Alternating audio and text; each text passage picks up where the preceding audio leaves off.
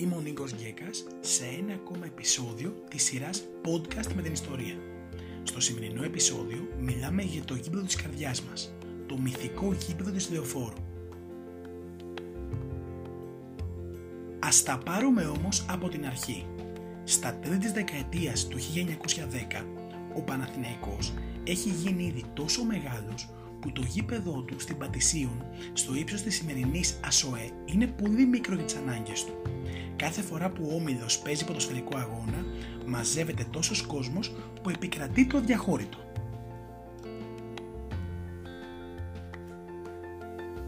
Έτσι, στις 19 Ιανουαρίου 1921, η Γενική Συνέλευση του Ομίλου δίνει την αδευθέραση στον ιδρυτή Γεώργιο Καλαφάτη να βρει νέο χώρο. Ο Καλαφάτης οργώνει όλη την Αθήνα και στο πόρισμά του καταδείχει στην Περιβόλα. Μια περιοχή που μέχρι τότε ήταν βοσκότοπος και ήταν γνωστή για τον Τρεδοτσακαγιάννη, έναν βοσκό που πέταγε πέτρες στους περαστικούς. Ένα χρόνο αργότερα, το 1922, οι εργασίες ξεκινάνε και δύο χρόνια αργότερα, μετά από αμέτρητες παλινοδίες και προβλήματα, το γήπεδο είναι έτοιμο. Το γήπεδο της Δεοφόρου, στην αρχική του μορφή, χώραγε 6.000 θεατές, νούμερο πρωτόγνωρο για την Ελλάδα της δεκαετίας του 20. Τέσσερα χρόνια αργότερα, το 1928, στο γήπεδο τοποθετείται η πρώτη ξύδινη εξέδρα, χωρητικότητας 1.200 θεατών, ενώ το 1931 κατασκευάζεται η πρώτη εξέδρα από μπετόν, χωρητικότητας 1.500 θεατών. Την ίδια χρονιά, κάτω από την εξέδρα με τον μπετόν, δημιουργούνται θετικοί χώροι για την πυγμαχία, την ξυφασκία και τη γυμναστική, αποδεικνύοντας στην πράξη την πολυαθλητικότητα του συλλόγου και το όραμα του Απόστολου Νικολαίδη.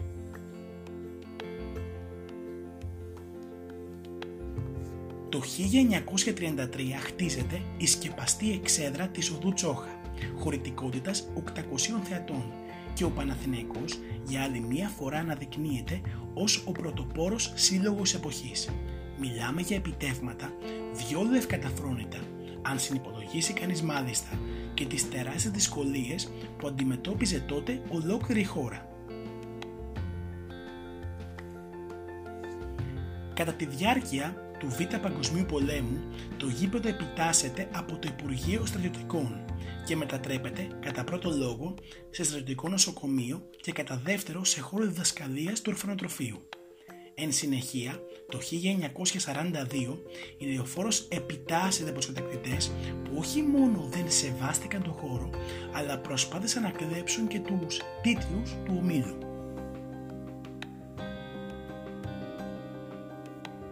Σε αυτό το σημείο πρέπει να αναφερθεί η συγκλονιστική προσπάθεια του Αντώνη Βρετού, διευθυντή τότε του γηπέδου, ο οποίος άρχισε να θάβει τους τίτλους για να τους προστατέψει. Την ίδια χρονιά, στο γήπεδο πραγματοποιείται αγώνας Παναθηναϊκού ΑΕΚ, ο οποίος μετατρέπεται σε αντιπολεμική διαδήλωση 15 και πλέον χιλιάδων φιλάθλων που εν συνεχεία κατευθύνθηκαν στην Ομόνια. Ο Βρετός όμως δεν έμεινε μόνο σε αυτά, αλλά επιπλέον μετέτρεψε απρόσιτους χώρους του γηπέδου σε χώρους αντίστασης, εξοπλίζοντάς τους μάλιστα με ραδιόφωνα. Το κορυφαίο γεγονός όμως που συνέβη στο ύπνο της Λεωφόρου επί κατοχής πραγματοποιήθηκε στις 8 Οκτωβρίου 1944. Εκείνη την ημέρα και με τους Γερμανούς στην Αθήνα ακόμα, ο Αντώνης Βρετός υψώνει στο ιστορικό γήπεδο την ελληνική σημαία. Το γήπεδο της Λεωφόρου ήταν το πρώτο κτίριο στην Αθήνα που υψώθηκε η ελληνική σημαία, τέσσερις ημέρες προτού φύγουν οι Γερμανοί ανατριχίλα.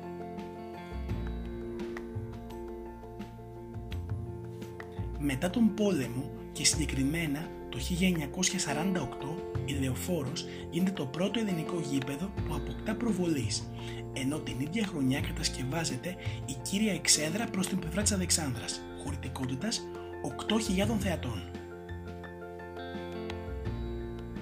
Το 1950 κατασκευάζεται το πέταλο του γηπέδου προς το Δικαβητό, η ιστορική σήμερα θύρα 13, ενώ το 1955 πρόσθεται το βόρειο πέταλο με τις θύρες 7 και 8.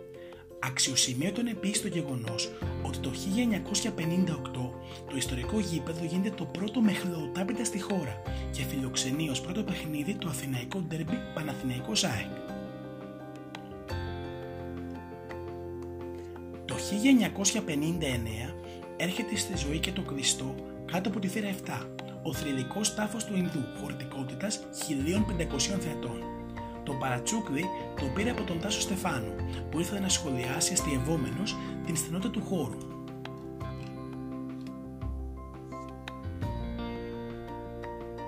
Το ρεκόρ εισιτηρίων στο γήπεδο του Δεοφόρου έγινε στις 18 Οκτωβρίου 1967 σε ένα μάτς Παναθηναϊκός Μπάγκερ Μονάχου. Εκείνο το μάτς το είχαν παρακολουθήσει 29.665 θεατές, δηλαδή περίπου η διπλάση από τη χωρητικότητα του γήπεδου σήμερα.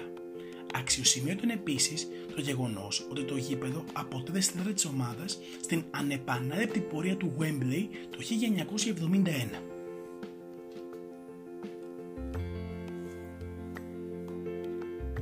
1981 το γήπεδο μετονομάστηκε σε Απόστολος Νικολαίδης προς τιμήν του Πατριάρχη που είχε φύγει λίγα χρόνια νωρίτερα από τη ζωή. Το 1984 στα Ντουζένια του επαγγελματικού ποδοσφαίρου ο Παναθηναϊκός φεύγει από τη λεωφόρο για το ΆΚΑ αλλά 16 χρόνια αργότερα, το 2000, επιστρέφει για να γράψει νέες σελίδες δόξας. Η πορεία μέχρι τους 8 του Champions League το 2002 όπως και η πορεία μέχρι τους 8 του κυπέλου UEFA το 2003 έγιναν στο Απόστολος Νικολαίδης, αν και στη συνέχεια η ομάδα ξαναέφυγε προς το ΟΑΚΑ.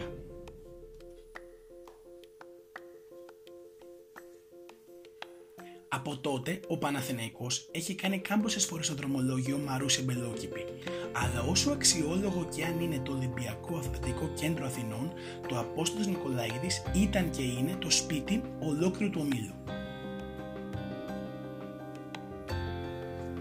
Σε αυτό το σημείο ένα ακόμη podcast έφτασε στο τέλος του. Φίλοι και φίλες, να είστε περήφανοι που είστε Παναθηναϊκοί και μην ξεχνάτε, όλοι και όλες, μέρη στον Όμιλο. Είναι στο χέρι μας ο Παναθηναϊκός να είναι παντού και πάντα πρώτος.